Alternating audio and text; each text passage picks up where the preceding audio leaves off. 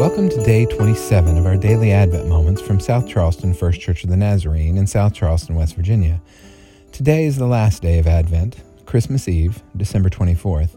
I'm Paul, your companion on this journey. My daughter is in her first year of college. Back in August, we had a little good luck on your new journey gathering attended by friends and family, and then a few days later, we took her to campus and spent the day moving her into her dorm. The moment eventually came when it was time to say our goodbyes. It was a strange parting, marked with sadness, but also excitement and anticipation at what this new chapter would hold.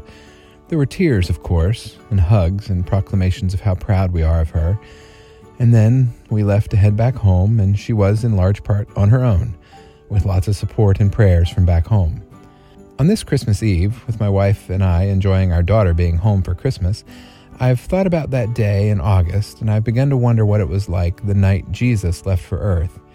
I know I'm simplifying it. Jesus is God, and yet he was also fully human on earth while his Father God remained in heaven. That is confusing.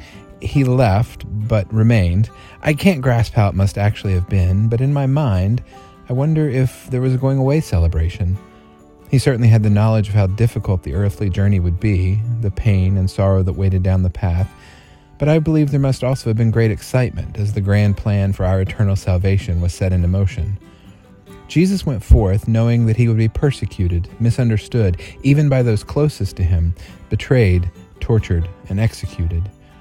As a fully human baby, maybe those thoughts couldn't have existed in that newborn mind, but God watched, and he knew.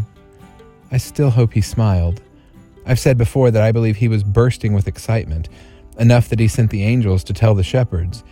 He was excited enough that he hung a special star in the sky to announce the news to anyone paying close enough attention to see it. Are you paying close enough attention? The gospel, the good news, burst into the world that night with the birth of a divine baby. Charles Wesley wrote what I think is one of the greatest hymns of all time. It's called And Can It Be? And it's not a Christmas song, but the third verse really should be. It highlights the mysterious wonder of Christ's coming to earth. Listen to these words he left his Father's throne above, so free, so infinite his grace, emptied himself of all but love, and bled for Adam's helpless race. Tis mercy all, immense and free, for oh my God, it found out me.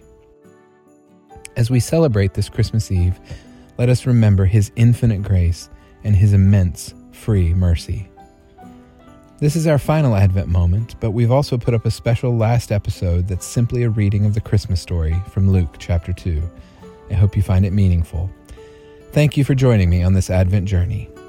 Merry Christmas.